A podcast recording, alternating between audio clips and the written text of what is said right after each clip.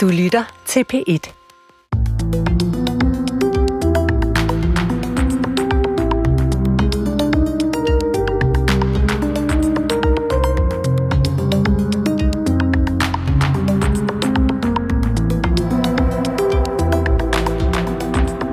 Tro til salg er titlen på en ny tv-serie, hvor tre reklamefolk ser en række forskellige religioner, som om de var produkter, der skal sælges. Men hvad sker der, når man ser religion som et produkt, når man ser ritualer som varer? Det vil vi opholde os ved her den næste time i Tidsånd. Velkommen til. Jeg hedder Christoffer Emil Brun, og jeg spørger, hvad sker der, når man betragter troen som et produkt? Jeg har besøg af en repræsentant for hver af de fire trosretninger, som også er med i serien. En kristen præst, en asatrone, en muslim og så en buddhist. Og her til en start helt kort. Hvad fik I egentlig ud af reklamefolkenes betragtninger? Det giver i hvert fald noget stof til eftertanke. Ja, stof til eftertanke. Er det også jeg, jeg, i andres øh, vurdering? For mit vedkommende, så synes jeg, at det var interessant at se, hvor åbent de faktisk gik ind i det, øh, i, i oplevelsen, de der reklamefolk. Mm. Så, så det fik jeg ud af, altså omvendt, kan man sige. Jeg fik noget ud af at se, at de havde en oprigtig interesse i trostoffet. Det ja. synes jeg var positivt. På trods af det lidt... Øh... Kikset. Kikset udgangspunkt. Ja. ja, det kan man vel godt sige. altså, det er Andrea, der nu taler du mm. er Vølve. Øh, du repræsenterer Asatroen. Mm. Du har skrevet en bog, der hedder Vølve. Imad Malik, du er øh, muslim og kommer fra det, der hedder Muslimer for Fred. I deltager også i et af tv-programmerne. Okay. Øh, Sofie Schelte Slyk, du øh, er buddhist, repræsenterer buddhisterne. Ja. Og Michael Baus, du er sovnepræst i Frederiksberg. Du var ikke med i, øh, i øh, udsendelsen som præst. Det var din kollega, øh, mm. Lars Gustav Lindhardt men I er faktisk kolleger i Frederiksberg. Ja, det er vi. Det er vi. Så, jeg ser mig lige i starten, hvor jeg står på prædikestolen. lige et klip ja. med dig i starten. Og så har du også været med i et andet tv-program, øh, om, hvor du, hvor du havde nær sagt spillet præst, nemlig. Ja, det er rigtigt. Jeg har jo i fem sæsoner været præsten i Gift ved første blik. Ja, så du er godt vant til at være præst i ja, ja, og jeg er, godt, jeg er godt vant til, at, øh, at der bliver klippet og manipuleret godt med, med stoffet ja. i, øh, i en tv-udsendelse. Og spørgsmålet er så, øh, skal man træde ind i sådan et koncept, eller øh, står man bedre ved at, øh, at stå lidt mere i skyggen? Det, det er jo en diskussion, som også er øh, ja, sikkert i de fleste trosretninger, men også er i, i folkekirken, ved jeg. Hvad, hvad var grunden til, at du oprindeligt sagde ja til at være med i et koncept, som jo også er sådan lidt på kanten, det der gift ved første blik? Det er interessant at se på, på parforholdet. Det er noget, der påvirker så mange mennesker. Øh, og kirken skal være der, hvor mennesker er, og hvor det levede liv øh, udspiller sig. Øh, og derfor skal, øh, skal øh, jeg vil sige, kirken, øh, om, om kirken er til stede, det er jo lidt et interessant spørgsmål, fordi jeg siger jo hverken Gud eller Jesus på noget som helst tidspunkt i de fem sæsoner, men kvæg det, at jeg er præst, så, øhm, så slæver jeg jo en masse med. Så, mm. øhm, så ved folk jo godt, at, øhm, at der er ligesom, folkekirken er jo sådan på en eller anden måde bagved det, eller i hvert fald, det, det er i hvert fald der, jeg kommer fra. Ja, det er klart. Så du der må repræsenterer være noget. jo folkekirken i en vis øh, grad. Jeg ved ikke, om du var, du var jo i som præst, kan man sige.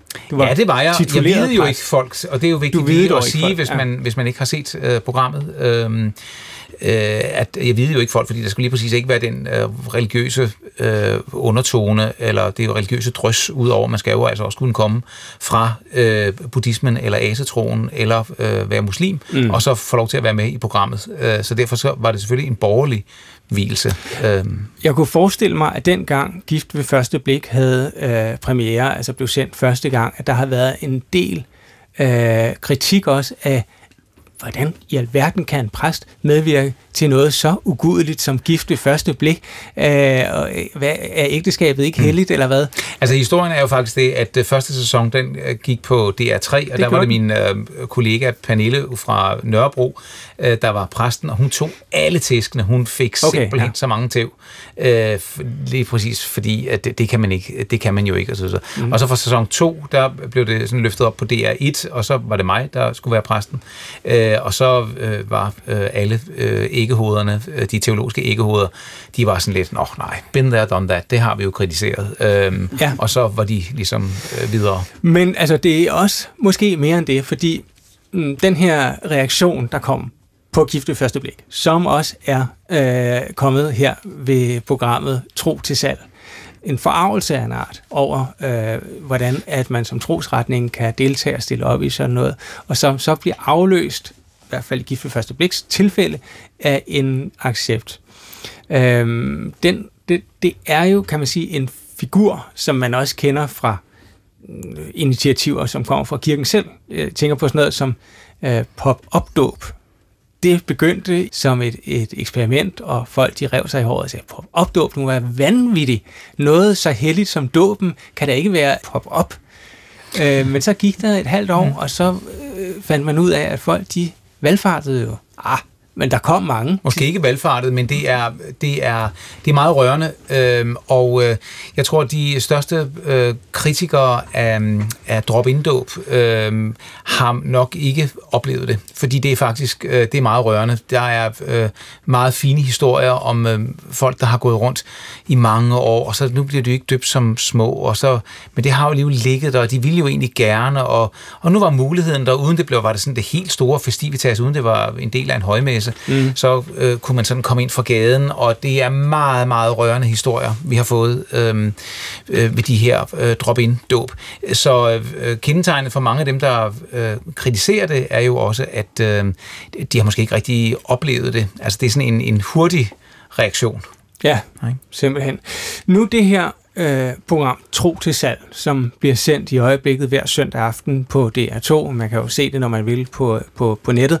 Øh, du er så ikke selv hovedperson, kan man sige, i det afsnit, der handler om kristendommen. Det er som sagt Lars Gustav Lindhardt. Men hvad er din umiddelbare holdning til programmet? Det er... Øhm, øh, øh, jeg var meget glad for, det var det, jeg tænkte, super spændende. Ja, nu havde jeg hørt om det i nogle måneder, fordi det blev optaget i, øh, i vores kirke. Ja. Øhm, det endte jo med at øh, være et satireprogram, der ikke var sjovt. Og det er jo aldrig sjovt at bruge et halvt time af sit liv på et satireprogram, der faktisk så ender med ikke at være sjovt. Men hvorfor satire? Jeg synes da ikke, det er satireprogram. Nej, men, det, men, nej, men, men øh, det, det er ligesom, der er alle ingredienserne til at være satire. Der er nogle... Øh, meget, meget øh, træt øh, øh, art director, så siger ja, det her, det er jo virkelig, det bliver nok det sværeste, det bliver nok kristendommen, fordi ja. det er jo alle mine fordomme omkring det her. Det er træt rullepølse, og det er jo saltkød, som ingen gider spise, og hvordan kan vi få gjort det her mere sexet? Og så kommer jo øh, meget interessante, at øh, 17 minutter øh, inden i øh, udsendelsen, så siger han, vi laver det hele om vi, vi laver det hele om. Vi går ind og piller ved gudstjenesten, vi laver den om i format og form, indhold og distribution siger han 17 minutter inde i udsendelsen. Mm-hmm. Øhm, det, det ender med, det er, at øh, de giver et, øh, de, de fortæller præsten, at øh, man kan jo lave sådan et øh, øh beat poetry øh, prædiken. Ja. Så det vil sige en prædiken øh, med eller uden manuskript, sådan lidt upbeat, øh, ikke alt for langt, øh, Øh, og øh, så skal den helst ikke handle om Gud. Åh, men det er jo saltkød og gammel tør rullepølse. Det er der jo ikke nogen, der gider høre om, fordi det er jo ikke så sexet.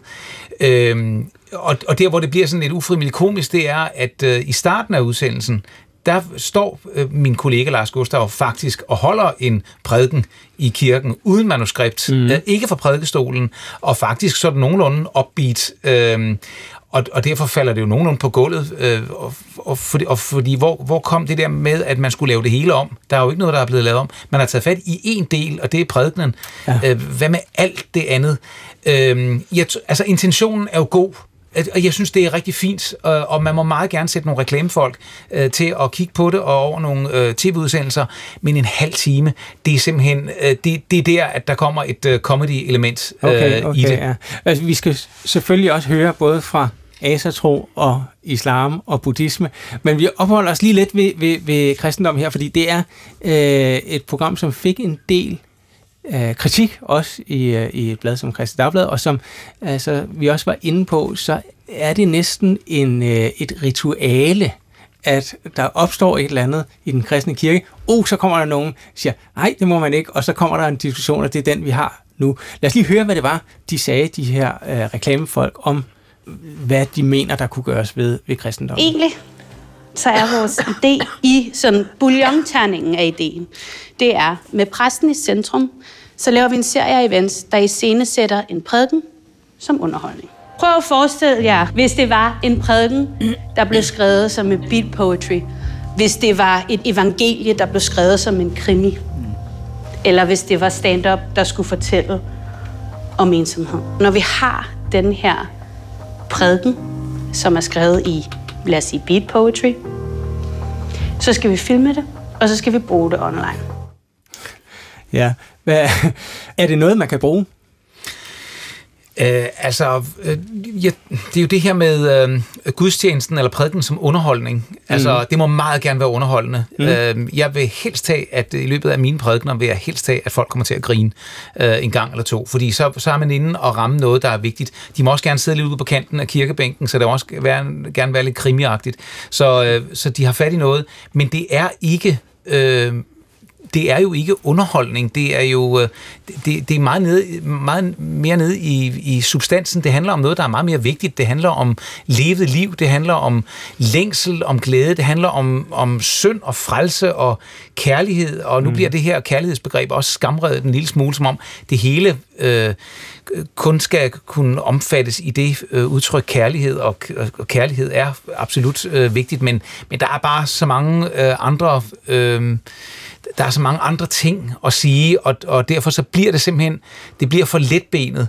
Og det her med, at det skal konkurrere, som de også siger, øh, hvad er det med søndagsgudstjenesten, hvad skal den konkurrere med? Den skal konkurrere med øh, legepladser, med øh, tømmermænd øh, på sofaen øh, og sådan noget. Mm. Der skal, jeg ved ikke, altså hvis man ligger med tømmermænd på sofaen, øh, hvad, hvad skal der til? Altså hvor, hvor, hvor højt skal gudstjenesten så kunne svinge sig op? Altså hvordan, hvem skal man invitere som gæsteprædikant, hvor man med tømmermænd rejser sig fra øh, sofaen og siger, jeg magter næsten ikke at stå på mine ben, men altså okay, nu er det The Weeknd, som spiller over i kirken, så, så kan jeg vel godt lige mase mig derhen. Hvem, ja, Altså, hvad med jer, jer andre uh, trosretninger? I har jo ikke aktie i det, men I har set programmet. Hvad, hvad tænker I om det her råd til Folkekirken? Alle har jo mening om folkekirken. Jeg synes, folkekirken trænger til at blive lidt mindre selvhøjtidelig, fordi vi er blevet gjort grin med i 20 år, og det skader sgu ikke, at man bliver gjort lidt grin med. Altså, det er, jeg er som asatroende, så er jeg vant til at blive karikeret og talt ned til og blevet gjort til tegneseriefigur. Ja. Og, og, og det er sygt nederen, fordi det, det er også alvorligt for mig, trostoffet. Ikke? Men fordi at vi er blevet mødt på den måde, så har vi måske fået lidt... Øh, altså, det, det, skal man, det skal man bare kunne rumme, og der er humor en god ting. Og jeg synes, du virker som en flink fyr med god humor og alt sådan noget, men hele det der, man bliver nødt til at have en lidt uhøjtidelig tilgang til tro i vores tid. Ja. Ja, i mat. Ja. ja, altså jeg, jeg tænker sådan lidt, øhm, umiddelbart, øh, jeg er enig, jeg synes godt, man kan være lidt uhøjtidelig også, øh, men, men jeg, jeg er faktisk ganske enig i Michaels øh, betragtninger omkring det her. Ja. Øhm, og, og det er måske, jeg ved ikke om, om islam og kristendom ligner hinanden på det punkt, men, men hvis der var nogen, der kom og sagde, for der er jo forskel på, at noget er underholdende, og så at noget er underholdning. Og hvis mm. der var nogen, der kom og sagde, at den muslimske fredagsgudstjeneste eller bønden skulle laves med beat poetry, det, den havde vi også nok takket nej til. Altså, det, det, det er ikke det, der er, er kernen og, og, og essensen. Mm, nej. Sofie? Ja, jeg tænker, øhm, altså på en måde, jeg kan godt forstå øh, folkekirken på sin vis, fordi at, at det er måske ikke sådan øh, det allermest flatterende program på den måde, der er blevet lavet, og, og, og I står jo i en helt anden situation, end vi gør, for eksempel i forhold til det her program. Øhm, jeg tænker også sådan personligt, kan man sige, så, så jeg ved også, der er nogle initiativer i gang i Folkekirken, og der er måske behov for at, at se på nogle ting. Der er måske nogle ting, der ligger mm. lidt tilbage, øhm, men man kan sige, der er jo der har jo været øh, beat poetry i folkekirken, det er jo ikke på den måde øh, nyt og anderledes. Øh, så, så det er jo sådan en lille, det er en lille ting, man kan sige, der måske allerede har været som tiltag. Der er jo alle mulige forskellige slags gudstjenester. Øh, så på den måde er det måske ikke så meget nyt, I har i har fået. Nej, Nej det er det nemlig ikke, øh, fordi øh, der bliver nemlig holdt prædikner på mange forskellige måder, og, øh, og er der noget, vi har lært øh, i coronaperioden, så er der jo lige præcis at lave en masse podcast, og lave en masse øh, over nettet, som de også giver som, som ja. gode råd.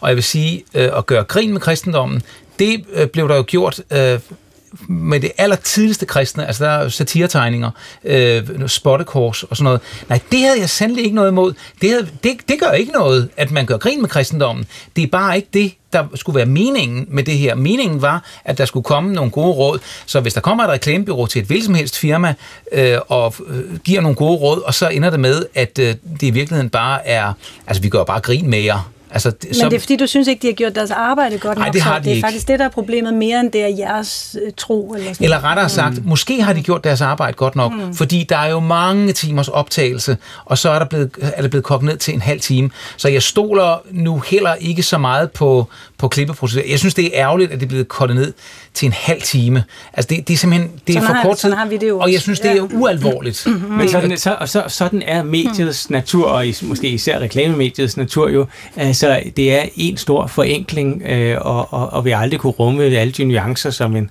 en trosretning, der er opbygget gennem mange tusind år, eller flere tusind år i hvert fald, at den, øh, at den her repræsenterer.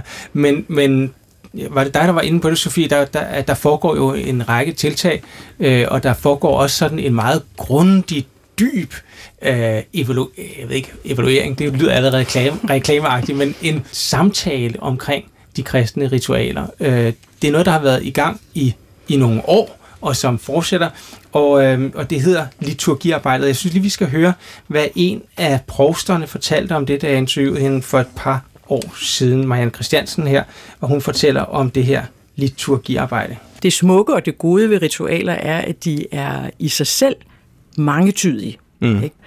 Men øh, når, jeg tror, at når vi øh, har taget de her ting op, så er det jo fordi, at de ord, man knytter til, ja. de tolker jo, hvad der sker. Øh, så, så, så selve det, der sker, kan tolkes på mange måder. Øh, og ordene er med til at give os et fælles sprog for det. Så er det jo rigtigt, som du siger, det kan gøres mere eller mindre, øh, selve handlingen kan gøres mere eller mindre øh, stor. Og jeg vil ikke sige problemet, men øh, opgaven er jo, at det vi, det, vi siger sker i dåben, i virkeligheden er så stort, så det slet ikke kan udtrykkes. Ikke? Det er forholdet til Gud og forholdet til medmennesket og forholdet til sig selv.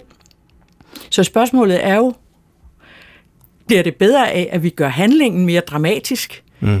eller er det tværtimod den der lille dråbe?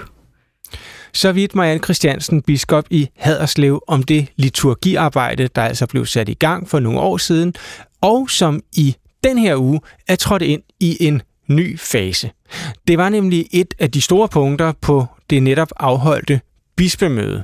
Så det bliver afholdt fire gange om året, og det første har altså lige været afholdt. Der træffer man nogle vigtige beslutninger om, hvordan man skal gå videre med at forny ritualer og gudstjeneste. Og jeg har spurgt biskoppen i Ribe, Elof Vestergaard, hvad der blev besluttet omkring liturgien på mødet her i forrige uge. Jamen, man kan sige, at vi øh, er gået videre med øh, at bringe syv forslag frem, som vi tænker vil være godt for liturgiarbejdet i 20'erne, i 2020'erne. Altså, vi har prøvet at sætte en, en retning med de her forslag. Man kan sige, at de vigtigste ting er, at vi foreslår nedsættelse af en, øh, en dobs- og nadverkommission. Ja.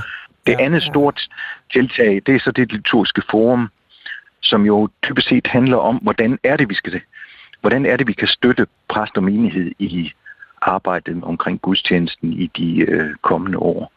Øh, og der tænker vi, at det vil være med til at kunne øh, gøre os alle sammen klogere på liturgi. Ja, på, på hvordan gudstjenesten øh, forløber og kan forløbe. Noget af det, der ligger også på scene her i, øh, med det her arbejde omkring liturgien, det er også, at teologi og musik bliver tænkt mere tættere sammen. Ja. Og det tror jeg er rigtig vigtigt, at, øh, at musikken også får en større plads og bliver kommer ind i de her forer, og det er noget af det, som vi lægger vægt på i etableringen af et liturgisk forum. Så altså et, øh, et liturgisk forum, øh, mm. som skal diskutere gudstjenestens form og ritualerne sådan, øh, som et hele, og så to kommissioner, en der skal se på dåb, og en der skal se på nadver, og som jeg forstår det, er det nogle øh, arbejder, som kommer til at foregå altså nærmest helt frem til 2030? Ja, det er så. Det er fordi det er, det er jo en lang, det tager, det tager øh, lang tid at arbejde med liturgi, og det gør heller ikke noget. Altså man kan sige, at jeg blev biskop tilbage i 2014, Ja. og blev sat i det her udvalg med at arbejde omkring, øh, hvordan vi skulle arbejde med liturgi, øh, faktisk i, i 2015. Og nu er vi så kommet så langt, at vi ligesom har fået systematiseret og sagt, jamen alle biskopper her, der er, der er de her felter, som det er vigtigt, at vi øh, arbejder med. Du lytter til Tidsånd, hvor vi spørger, hvad sker der, hvis man ser religion som et produkt og præst Michael Braus. Nu hørte vi lige biskoppen øh, over Ribe Stift, som det hedder, Elof Vestergaard, som talte om den her løbende diskussion af, hvordan man fornyer og vedligeholder kirke og kristendom. Det er vel en samtale, som, som alle præster kender til? Øh, jeg har jo ofte prøvet at sidde øh, til et middagsselskab ved siden af nogen, der har sagt, når, når præst, nej, nej nu, skal, nu, ved du hvad, nu skal jeg prøve at fortælle dig, hvordan I får flere mennesker i kirke. Fordi, nå, nå, nej, men, nej, men, men hør lige her, jeg tror, det I glemmer, det er jo, og, og så øh, kommer de vise øh, sten, øh, altså øh, sådan under den der rejcocktail, ja. øhm, og det er sjældent særlig gennemtænkt og særlig interessant egentlig, fordi der er ikke, der er ikke alvoren og refleksionen med. Men der er jo en kæmpe interesse for det religiøse for øjeblikket ude i populærkulturen, og hvis ikke I er i stand til at møde det, og bare sidde og sige, at folk er smådumme, hvis de efterspørger noget, så er det jo, det er jo et problem. Nej, det, øh, jeg, nej, fordi for mig er det to forskellige ting. Det handler om form, og det handler om indhold. Fordi indholdet, øh, der, der er en kæmpe stor interesse. Øh, og nogle gange så, øh, Altså det her med at sige, at ishockey er åndssvagt, for jeg forstår ikke reglerne. Jeg synes, det der med icing, og hvad handler det om? Det er der noget mærkeligt noget. Og klassisk musik, det er kedeligt. Jeg har aldrig været til en koncert, og det gider jeg heller ikke. Øh, de mennesker, mm, det, det ved jeg ikke, det, det er ikke så spændende. Det bliver ikke så interessant en samtale, man får med dem. Jeg ved bare ikke, jeg synes, jeg synes kristendommen har fået ekstremt meget taletid, og også i det her program for eksempel, der er det jo programsat, at kristendommen, altså lige nu, mm, mm. får mere taletid. Ja, ja. Så I har enormt meget taletid, og folk ved enormt meget om kristendommen, og som en, øh, i gåsøjne, minoritetsreligion, så synes jeg, det er sådan lidt... Øh, jeg, jeg kan mærke, at jeg bliver sådan lidt anspændt lige nu. Det er som sagt ikke noget personligt, men, men altså, hallo, vi andre har bare fået det der i, i årvis, altså. Men lad os da øh, haste videre til, til Asatroen. Øh, I var også under behandling, det var sidste søndag, og lad os lige prøve at høre, hvad I fik af råd fra reklamefolkene. Den idé, vi er kommet frem til, den er faktisk Den hedder fra kirkeskat til naturskat. Ja. Så i bund og grund øh, vil vi bede folk om at droppe kirkeskatten, men bruge pengene på øh, en ny skat, vi kalder naturskat. Og det handler egentlig så simpelt om, at du kan konvertere din kirkeskat til en donation til naturen. Ja, fra kirkeskat til naturskat. Det var øh, forslaget fra reklamefolkene til asatroner. Det, var, det er jo en, en konfrontation med folkekirken, ja, kan den, man sige. den tog vi godt imod. Men de sagde faktisk i, i, det, i det indledende sådan oplæg til, til deres kampagne, så sagde de, ja, vi vil gerne have, at I skal have en konflikt med de kristne. Ja. Og nu har hedenskaben og kristendommen jo været i ret aktiv konflikt i, i ret lang tid i mm. vores del af verden. Så min umiddelbare reaktion var, nej, jeg gider ikke at slås med de kristne, jeg gider ikke at diskutere, jeg gider slet ikke det her konflikt noget, fordi det, den har vi ligesom borget i lang tid som dem, der var konfliktorienterede. Klart. Øh, og blevet kaldt alle mulige, altså blevet kaldt satanister og alt muligt øh, alt for groft. Så, så jeg var virkelig, virkelig negativ, da de, øh, da de forberedte mig til at præsentere kampagnen. Ja. Fordi jeg ikke gad at slås med de kristne. Men så var deres kampagne naturskat, og det synes jeg jo er en rigtig, rigtig god idé, fordi I, udover at I får meget taletid i medierne, så får I jo simpelthen også bare altså, skat. Sådan, jeg tror, det er blevet lavet om nu, men da jeg blev, blev født, så, blev man bare, så var, skulle man bare aktivt betale kirkeskat. Ikke? Jeg tror, det er blevet lavet om nu. Ja, det er det. Men der er alligevel nogle privilegier, som den kristne kirke har haft i meget, meget lang tid øh, som jeg synes, det er vildt vigtigt at diskutere. Så jeg synes, diskussion er vigtigt, og, mm. og det handler jo rigtig meget også øh, min tro om. Ja. Så på den måde følger jeg mig, eller vi følte os ret godt mødt i det. Øh, øh, Michael, følte du dig på, på kirkens vegne støt over det her forslag med at konvertere øh, kirkeskat til naturskat? Nej, altså det, det, øh, det vil der være nogen, der vil være interesseret i, og, og, og så går de så går de den vej. Altså man kan jo, man kan jo bare melde sig ud af folkekirken, mm. og så mm. kan man jo øh, lade være med, og så betaler man jo ikke sin kirkeskat, ja, ja. Øh, og så kan man jo betale ind til noget andet. Så det, det er jo bare øh, det frie initiativ. Det kan man jo det kan man jo bare gøre. Det er jo trods alt, altså Folkekirken er trods alt et frivilligt øh, fællesskab af folk, der frivilligt betaler. Det jeg så godt kunne lide i det forslag, det var, at naturen jo er noget, der tilhører fællesskabet på en måde. Ikke? Og, og religion er, det er jo blevet så sekulariseret, at vi kan ikke engang blive enige om, at der findes én Gud. Men vi kan blive enige om, at der er en natur, og at den er vigtig. Og det, det synes jeg egentlig, jeg synes, at vi over skatten burde be- betale til den danske natur.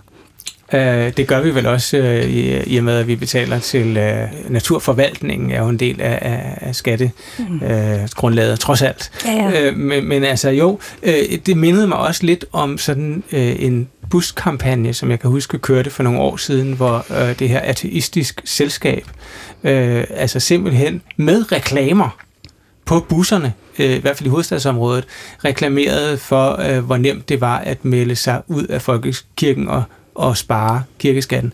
En kampagne, som jeg selv fandt dybt usmagelig. Men du er jo også kristen. Ja, ja det er så, rigtigt. there you go.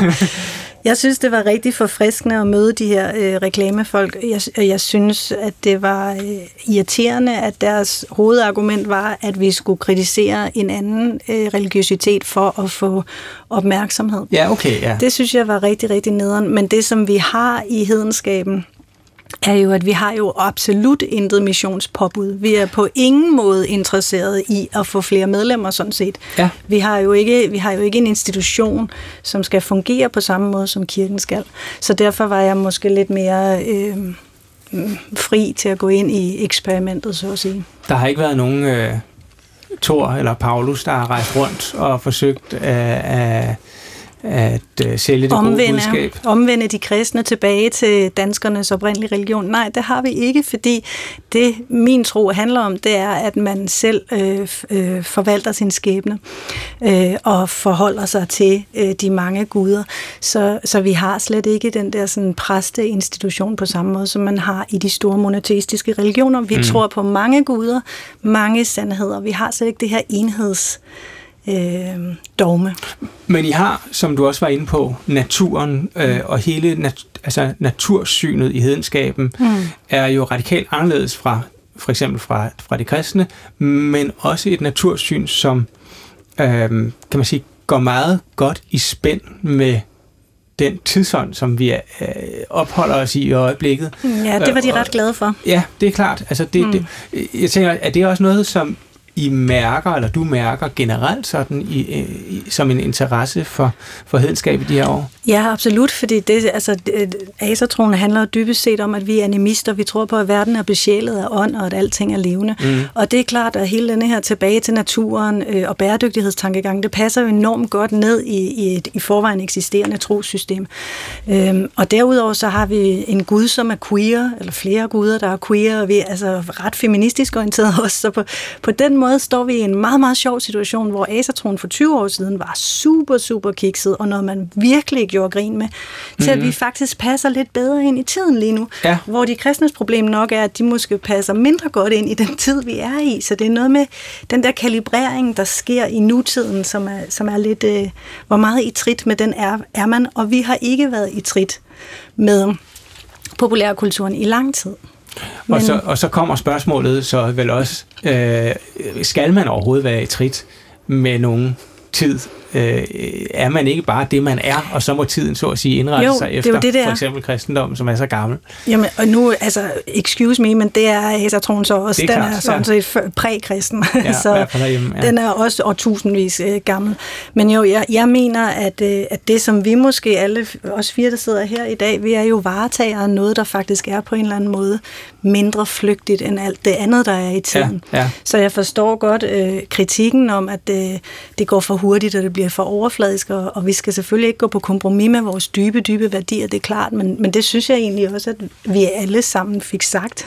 Ja, det gjorde I nemlig. Øh, og, og, og, og klip herfra, øh, det er også sådan en, en i sig selv overfladisk grundtur, vi laver her på en time, hvor vi både har kristendommen, asatroen og nu videre til islam. Øh, Imad Malik, du øh, er repræsenteret islam, kan man sige, øh, i programmet Tro til Salg, som bliver sendt faktisk her i aften på, på øh, hvis man ser tv, når det kommer sådan ja. i tv øh, på DR2. Øh, hvordan var det? Jamen, jeg synes, øh, det var en spændende oplevelse. Øh, og en af de, øh, altså, jeg havde selvfølgelig også nogle betænkeligheder, da, Ja. da jeg fik invitationen, og, og en af dem var nemlig meget vigtig for mig at, at sige, at, at, at, at hvis man skulle, vi kunne godt lege med tanken om at se på det som et produkt, men det skulle netop ikke pille ved de her kerneværdier, og det skulle ikke være sådan, så, at, at de nåede frem til, hvis de gjorde det, at øh, jamen prøv at høre, hvis I tilføjer lidt alkohol, pifter lidt op med svinekød, og så fjerner sløret der, og så de der fem bønder, ja. lad os bare holde os til to, så ja. får I mange flere medlemmer. øh, så, og, og, og det øh, fik jeg ved, at det var ikke det, det gik ud på, men at man netop bare skulle se på det, som vi stod for, øh, og hvordan man ligesom kunne formidle det på en anden måde, eller øh, hvad man kunne gøre ved det. Mm. Så, så det er jo sådan set, og, og det synes jeg egentlig, at øh, for vores vedkommende, det, det program, øh, reklamefolkene lavede med os, det, det synes jeg faktisk fungerede meget godt. Øh, for det handlede egentlig også bare om at prøve at få det her budskab til at nå ud til flere mennesker. Øh, og øh, islam er jo i den position, som man også øh, diskuterer i programmet, at, øh, at der er rigtig meget negativ omtale. Ja, det må man, det, det må man sige ja. har præget øh, mediebilledet i ja. mange år. Og, og, og, og, og så ses det også som noget, noget fremmed. Øh, så udover at der er en negativ omtale, så er der, så er der også, selvom det er noget positivt omtale, så er der, så er der en vis berøringsangst måske. Øh, så, så målet øh, for, for vores vedkommende, det var netop, at, at man ligesom kunne øh, kunne se på islam, som man ser på alle mulige andre, som man ser på, på for eksempel kristendom. Mm, mm. Lad os lige prøve at høre, hvad, hvad de sagde, øh, hvad de gav af råd til, øh, til dig og de andre muslimer, ja. der var med. Der kommer til at være nogle forslag til, øh, til, til måder, de kan gå... Øh, de kan, gå i, de kan komme ud i markedet med, hvis man skal sige det sådan. Vi har to målgrupper. Vi har befolkningen, og vi har pressen. Og en rigtig god måde at nå befolkningen kan være gennem pressen. Så det vi egentlig er gået ret meget ind og kigget på, det er, hvordan kan vi skabe den her nyhedsværdi omkring de ting, I forvejen gør.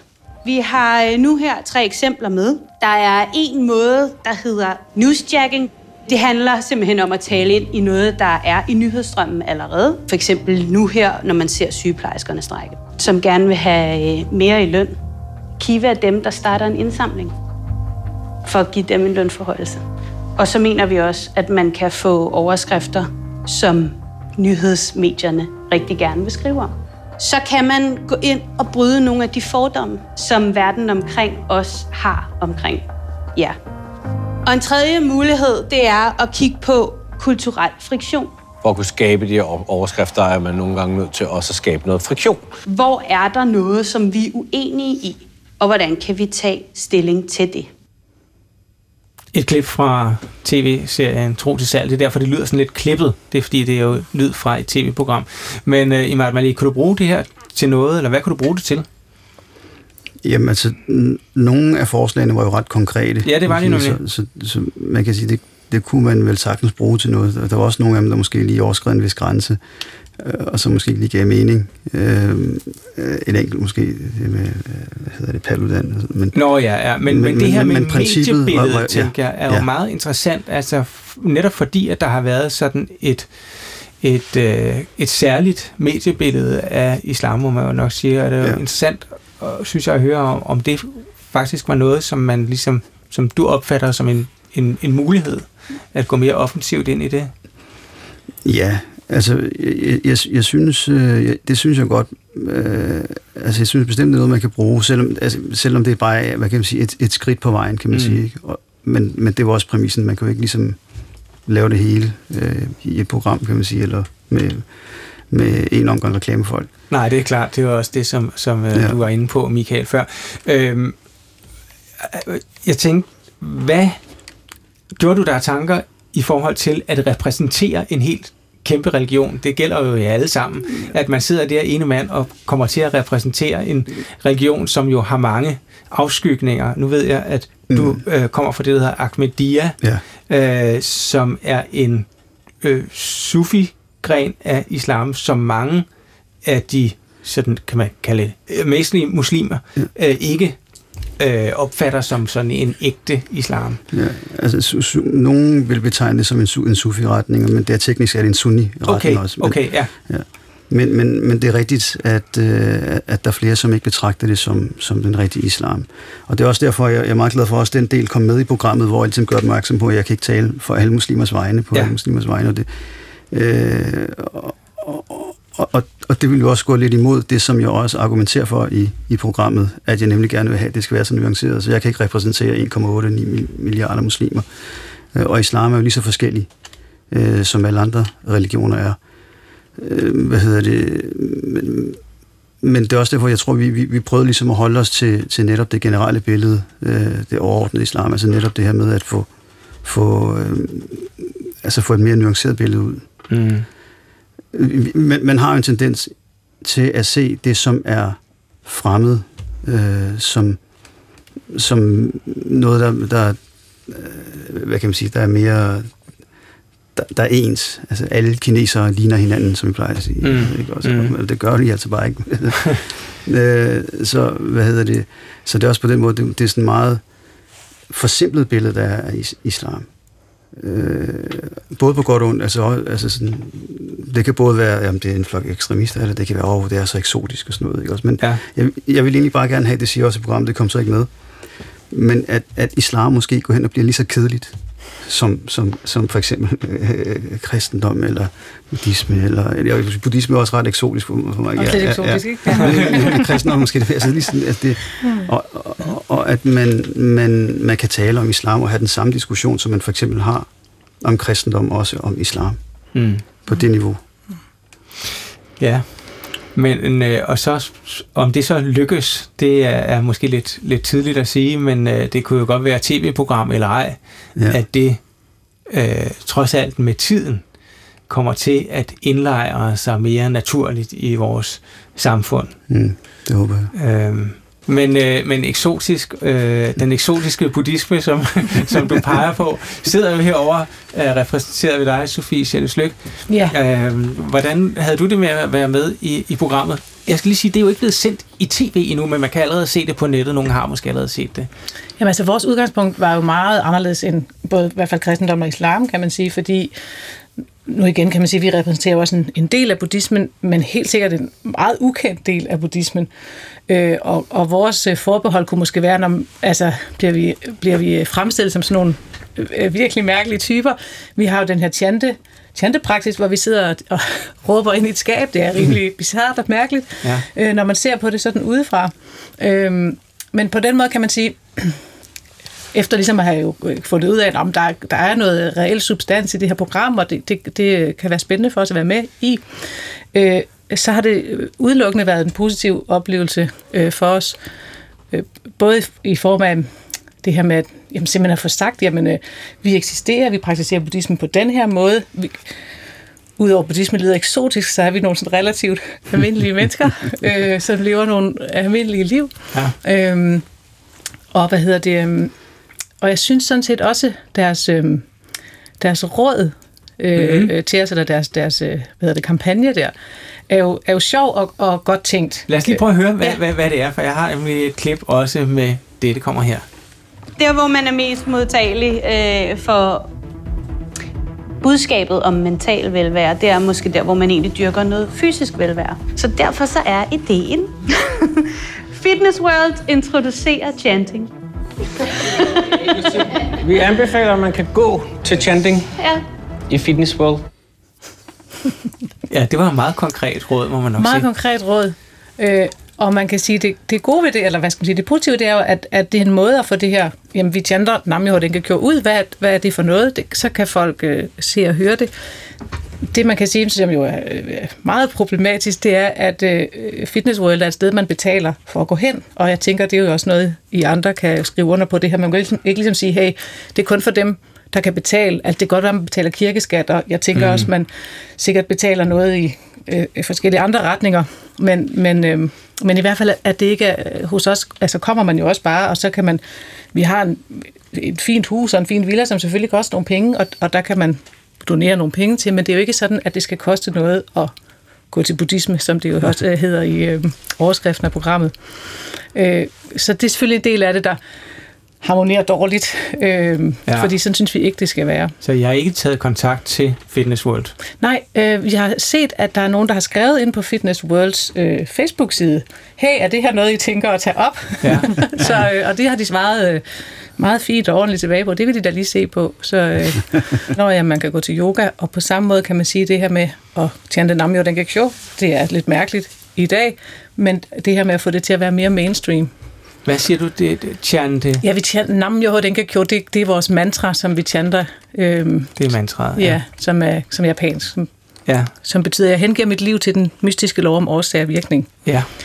Øh, og hvis vi skal tage sådan, altså, har kristendom et mantra? Ja, jeg, jeg vil sige, øh, i hvert fald i den ortodoxe kirke, der siger man jo hele tiden, kør i læseren. Ja. Kør i læseren, kør i læseren, kør i læseren, kør i læseren, kør i læseren, kør i læseren. Jeg har været til nogle messer i Grækenland, hvor de siger det måske tusind gange i træk. Ja. Øh, herre forbarm dig. Ja. Men måske ikke så meget i, i den øh, protestantiske kirke? Eller? Nej, det er jo, altså nogen, øh, nogen gør det jo, fordi øh, altså nogen øh, finder jo lige præcis øh, den der måde, at, øh, at, at der kan man nå til en, øh, om ikke en højere bevidsthed, så i hvert fald en, en dybere ro. Mm. Og i virkeligheden, så skal man jo ikke være, øh, man skal jo ikke være så bange for, for, for, for, de, der, øh, for de der ting. Altså vi, Øh, vi har jo også rigtig mange gamle, gamle ting, som vi sådan lidt kommer til at glemme, øh, også fordi måske man har øh, i en iver efter at modernisere og forenkle og, og øh, tilrettelægge det den moderne trosforbruger, så kommer man til at glemme øh, nogle, nogle gode gamle ting, som har virket i mange hundrede år for rigtig mange mennesker, og så kan det jo være, at man skal være lidt bedre til at f- måske finde tilbage til det, i stedet for hele tiden skulle opfinde noget nyt, så måske kigge tilbage på, hvad er det egentlig, vi står ud fra. Mm. Og må jeg tilføje noget til det? Det ja. synes jeg nemlig, i, i virkeligheden kan man sige, udgangspunktet, sådan som, som jeg i hvert fald også forstod det for de her programmer, har jo netop også været at sige, der er så mange, der egentlig er religiøst søgende, øh, og vi har de her trosretninger, som, som jo faktisk eksisterer i bedste velgående mere eller mindre. Ja. Og, og hvorfor er der ikke flere, der ligesom øh, øh, byder ind i forhold til dem? Og det er jo egentlig en rigtig fin, det er et fint udgangspunkt, synes jeg. Ja. Øh, og man kan sige, det, det er jo sådan, som de selv sagde, en, en sådan form for public service øh, program. Også i forhold til, folk øh, bruger jo oceaner af penge og tid på alle mulige forskellige former for kurser og coaching og retreat og, og alle mulige ting, de gør. Øhm, men der ligger jo nogle ting her netop med noget tradition og med noget indhold, som... Øh, man kan måske ikke sige, det hele er lige til at gå til, men, men det er i hvert fald ikke, øh, det er ikke noget, man behøver at, at, at bruge en hel masse penge på. Nej. Men der er måske lidt sådan en angst for det her med at gå ind i noget, hvor der er et fællesskab, og hvor, altså vi kender ligesom det her med, at jeg, jeg køber det her produkt, og så betaler jeg nogle penge, og så, så forventer jeg et eller andet, og så kan jeg gå igen. Ja. Altså modstanden Men, er jo, at, at, at øh, du, du er jo den vigtigste person i dit liv. Det er den måde, at øh, vi opdrager vores børn på. Det er, den, det, det, det er jo det mantra, der lyder i det moderne samfund. Du er den vigtigste i dit liv, og så er det, kan det være svært at få plads til, til det religiøse. Ja, øh, mm, mm det skulle jo gerne i hvert fald, hos os hedder det jo, du er den vigtigste person i dit liv, ja, og, og, og sammen med alle andre, eller hvad skal man sige, den der, og, og ophæve den der modsætning lidt, og ligesom sige, jamen, øh, vi selv og, og vores børn er jo utrolig vigtige, men alle mennesker er utrolig vigtige. Øh, og, og det tænker jeg, det er, jo, det er jo noget af det, der også ligger i de her store religioner, det, det her fællesskab, og ligesom sige, vi er alle sammen utrolig mm. vigtige.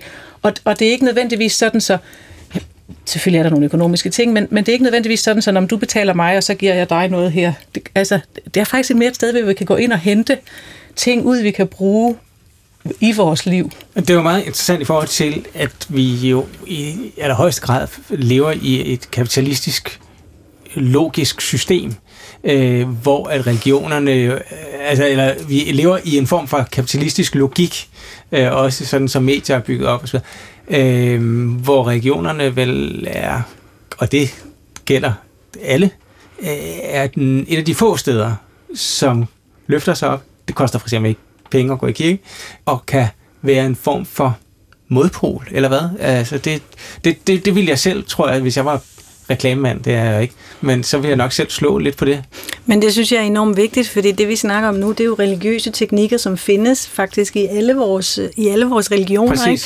Chanting ja. eller øh, tradition og gentagelse. Og, altså, der er jo nogle religiøse teknikker, som menneskeheden har brugt øh, altså, for evigt, øh, og som, som jo har virket for os, men som blev skrællet meget effektivt væk øh, under og efter industrialiseringen. Ikke? Der, der var ligesom alt, hvad der var hvad der var religiøst og åndeligt, var på en eller anden måde forkert, og så fik det lige dødstødet under øh, øh, 68-generationen. Ikke? Men der er jo noget, der er, der er et behov ude i befolkningen, og samtidig er der, oplever jeg, en kæmpe, kæmpe stor øh, berøringsangst. Ja. Og det er jo der, hvor vi lige pludselig øh, står sådan og skal sige, ja, hey, her er vi. Skal vi så danse på kapitalismens vilkår? Nej, det skal vi med ikke, fordi vi er lige præcis dem, der ikke ligger under for kapitalismens logik, og det er vi jo alle sammen. Altså alle vores øh, religiøse retninger ligger, er jo større og vildere og uden for den der kapitalistiske logik. Og jeg synes, det er en meget smuk pointe, du kommer med, Sofie, nemlig det der med, at man skal ikke betale for tro. Og derfor er programmet jo sådan set, hvor absurd det også er, øh, stadigvæk ret interessant, fordi det griber fat i lige præcis den ene ting, som vi faktisk kan blive enige om, tror jeg. Ikke? Altså kapitalismen, det er ikke en vare. Min tro mm. er ikke en vare. Nej, men altså, og det, altså religionerne er samfundets øh, frække dreng. Altså, ja. fræk, det, er den frække, det er den frække i, i klassen. Ja, det er det. Øh, fordi øh, øh, religioner er lige præcis øh, antikapitalistisk, ja. og reklameverdenen er lige præcis et kapitalistisk øh, værktøj. Ja. Og det er det, der i mine øjne og ører clasher i det her. Og det er mm. derfor, at det på, for mig bliver det mere et satireprogram. Ja, mm. men når vi nu er i en kapitalistisk verden, som vi er enige om, og religionen er, kan man sige, en modpol til det. Men religionen er jo også en del af verden. Vi er jo forpligtet er lige nu til at tale. netop jo, på at jo. indtræde så i en vis udstrækning i den kapitalistiske verden og sige, hey, vi kan godt også være med på jeres præmisser, vi kan godt være sammen med reklamefolkene, vi kan godt, vi kan det hele. Men det kan vi godt, men, men øh, i religionen, der træder du ligesom øh, udenfor, det er det, du får, du får en time-out. Du får lov til at gå ind i et rum, øh, som så er indenfor eller udenfor. Du får lov til at være sammen med nogle mennesker, hvor vi siger, lad nu lige verden øh, rase øh, uden mig et øjeblik. Mm. Øh, jeg, jeg skal lige øh, have en anden dagsorden. Det her, det er vigtigt, fordi det her, det har været med fra menneskehedens allerførste åndedrag. Og det skal jeg ligesom øh, være blive synkroniseret med igen, eller det, det skal jeg lige finde igen. Om et lille øjeblik, så skal jeg ud i verden igen. Så skal jeg hjem fra skoven, og jeg skal øh, hjem fra, fra Hellerup og Folkekirken øh, og, og fredagsbønden. Så skal jeg ud i samfundet igen. Og så bliver jeg nødt til at køre med øh, og ride op på den kapitalistiske hest, fordi sådan er det øh, bare. Men jeg bliver nødt til at have den der time-out. Men problemet er, at vi kan ikke, for, vi kan ikke formidle den religiøse følelse. De kan kun få ydersiderne af, vores, af, af det, vi laver. De kan godt optage, at, at der er en præst, der står og holder en prædiken, men de kan ikke optage de følelser, præsten har, og de rigtigt. følelser, som, som deltagerne har, eller lytterne, eller hvad det hedder. Mm. Og det er jo det samme, det er jo, det, det er jo mediernes problem, det her, at I kan kun vise ydersiden af noget, og vi arbejder alle sammen med indersiden. Hvis, du skulle, hvis vi skulle lave et radioprogram, der handlede om min unio mystica, når jeg sidder og, og chanter til de nordiske guder, mm. så skulle der være så, altså LSD, farver og former og lyde, og der skulle være alt muligt, som ikke kan være med ind i denne her mikrofon. Ja. Og det, det er jo det, der er problemet. Det er et formidlingsproblem lige nu, sådan som jeg ser det. Jo, og så, jeg tænkte også i forhold til øh, muslimernes program, det her med, øh, det her jo fine råd, I får omkring, jamen vi, vi er nødt til at have noget andet pressedækning, og, og, mm. og der er så mange fine ting, I gør, som får lov at komme frem, og, og som Pernille sagde, jeg bliver næsten helt flov over, at vi aldrig hører de her historier, som jeg kun kan give hende ret i. Øh, men, men, men jeg tænker også, at det vil jeg selv altså, opleve, at, at der ligger også en anden ydmyghed. Vi, vi gør ikke det her for at gå frem og vise os mm. frem på Instagram. Altså, altså det er simpelthen ikke det, det handler om. Og, og hvis vi gør det på den måde, så bliver det forkert. Og derfor er det så svært, fordi det er rigtigt. Vi bliver nødt til at, og, og, og komme ud i verden for at sige, at vi er der, og vi faktisk gør de her ting, men samtidig bliver det på nogle præmisser, som, som simpelthen stemmer så dårligt overens med ja. vores indre værdier. Og det er jo kapitalismen. Det er kapitalismens skyld, det hele. og, og jeg, jeg vil faktisk gå skridtet videre i forhold til det, øh, som Michael siger, at, at, at en ting er, altså i hvert fald for, for vores vedkommende, at man, man træder ind i det her rum, og man ligesom sætter det andet på standby, men man tager faktisk også prøver også at tage mest muligt fra det her rum med ud i sit mm. daglige liv. Mm. Altså mm. netop øh, prøve at modarbejde øh, de her, øh, hvis man kan kalde, kalde det kapitalismen, eller, mm. men, men fokusere på det åndelige, og fokusere på det her med øh, at give. Og det er jo for eksempel det, man gør, når det er, man, man samler ind til velgørenhed. For eksempel. Det, det, det handler netop ikke... Mm. I islam, der handler det først og fremmest ikke om dig selv, Øh, og, og der er flere gange i, i, i programmerne, hvor der lidt bliver spurgt, hvad, hvad gør det for dig? Ja, okay. Man, man, man skal ikke være muslim, eller købe, om jeg så må sige, det her produkt, fordi man vil gerne vil købe noget. Mm. Men i islam, der har vi faktisk et begreb, at når da profeten Muhammed med fred over ham, startede med at tage imod det, man kaldte troskabsed. Mm-hmm. Troskabsed, det hedder på arabisk bager. Og det betyder faktisk at sælge du sælger dig selv. Du er der for at give. Først og fremmest så sælger du dig selv til Gud, og derefter for at tjene Guds skabninger. Så det handler, det er ikke et produkt. Du bliver, altså jeg ved ikke, om jeg skal sige produktet, som, som du gerne vil give ud til verden. Mm. Men er det ikke noget med, at man inden for islam har det her zakat, altså øh, det som... Det er netop det, programmet ja, Ja. centrerer sig omkring. Ja. Man havde det jo i kirken i gamle dage, tiende, Ja. øh, hvor man skulle give øh, en tiende del. Og er det ikke også en tiende del faktisk i, i islam? Øh, øh, nej, det er, det er kun 2,5 procent. Nå, okay. Sådan cirka, ja. Slipper billigt. ja, ja, ja. men, øh, men, men, men, men det er der vel også en eller anden form for, det er jo, altså det har da også en, en kapitalistisk øh, logik i sig. Man, skal, man får noget, og man giver noget. Det er sådan en, en form for øh, intern skatteordning. Det, jeg ved ikke, hvad- hvordan vil du tænke, det var en kapitalistisk logik? Altså, det har i hvert fald eksisteret inden kapitalismen, kan man sige. Ja, Ja, det det, er jo en form for at Ja. bidrage til det samfund, man, man øh, er en del af. Ja. Og, og det, det har jo været nødvendigt til alle sider, kan man sige. Ja. Og er jo en smuk og god ting. Vores samfund er bare blevet så øh, kæmpestort, så det er lidt svært helt at, mm. at mærke det på samme måde, som Ja. Jeg tænker, man har øh, kunnet engang. Mm. Altså i Asatroen arbejder vi enormt meget med det, der hedder gavecyklusen, altså at, øh, og offeret. Ikke? Det er en enormt stor del af vores tro, at vi offrer til guderne eller offrer til naturunderne. Og det er jo også, kan man sige, en kapitalistisk logik, Ja. fordi at vi er vant til at se enhver interaktion som, som en kapitalistisk logik, men det er interaktion jo lige præcis ikke. Det er jo noget følelsesmæssigt og noget, der er dø- bredere og dybere. Så altså igen, det er vores sprog, der er blevet inficeret med denne her måde at se tingene på. Det er sådan, mm. jeg oplever det, fordi der er, altså det, du taler om nu i forhold til islam, det synes jeg er super, super smukt. Og jeg kan, jeg kan jo se det i asatroen også, det hedder asatro. Mm-hmm. Og være tro ikke? Mm-hmm. Øh, over for det, der er højere end dig selv, og være tro mod naturen og mod de fællesskaber og alle sådan nogle ting. Jeg tænker også, en ting, vi jo også alle sammen har øh, til fælles, og som måske også øh, hurtigt bliver lidt fremmed ude i det almindelige samfund, det, det er det her med bøn. At man ligesom lægger vægt på bøn og bruger tid på bøn, som jo virkelig ikke er nogen særlig kapitalistisk øh, handling. Øh, fordi øh, man vil meget let kunne sige, at det er jo helt meningsløst. Hvorfor gør I det?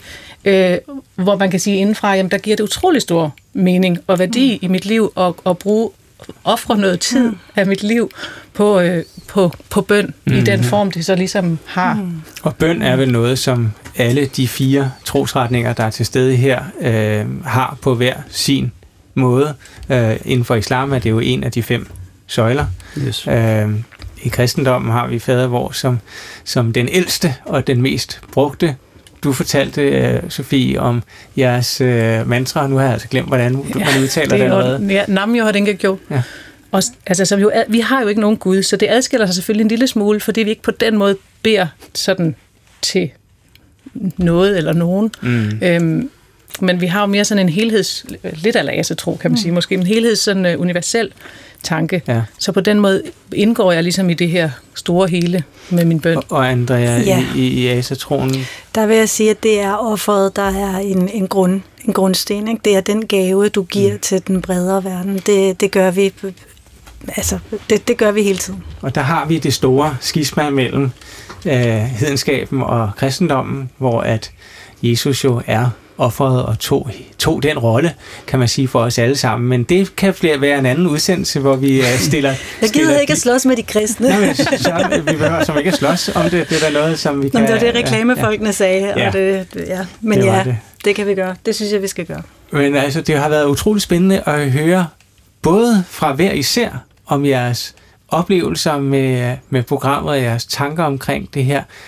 Det peger jo ind på en substans, som jeg tror, alle øh, religioner bliver ved med at udvikle. Religioner er jo simpelthen noget i, i bevægelse, øh, og, og I er også med til at bevæge det.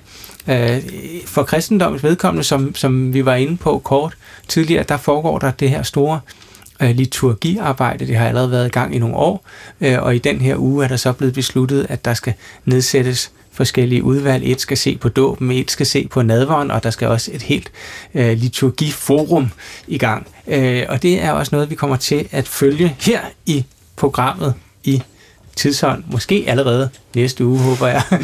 Men øh, forløbig vil jeg sige tusind tak, fordi I øh, tilbragte en time i tidshåndens tjeneste. Imad Malik fra Muslimer for Fred, Andrea. Heilskov, Vølve og Asatrone, Mm. Michael Brauts, sovnepræst ved Frederiksberg Sogn, og Sofie Schelte Sløk, buddhist. Og hvad er det øh, nu, jeres, øh, den retning? Ja, det, det mundrette navn, Nichiren Daishonin's buddhisme. Ja, det, det er lige præcis det. Jeg selv hedder Christoffer Emil Brun, og vil sige tak til jer, men også tak til jer, der lyttede med i den her uge. Ved årets begyndelse åbnede jeg en mailbox for programmet, øh, og hvis man har kommentarer eller idéer, så kan man sende en mail til tidsånd-dr.dk ånd med to ærer. Øhm, der skal lyde en stor tak til de mange idéer og kommentarer, der allerede er kommet. De bliver læst og er til inspiration. Jeg ville sådan set have takket allerede sidste uge, men der var jeg, som så mange andre, lagt ned af sygdom, øhm, og måtte derfor ty til en genudsendelse, nemlig om det gamle testamente. Men nu er jeg både frisk og klar til en ny udsendelse i næste uge. Tak for nu.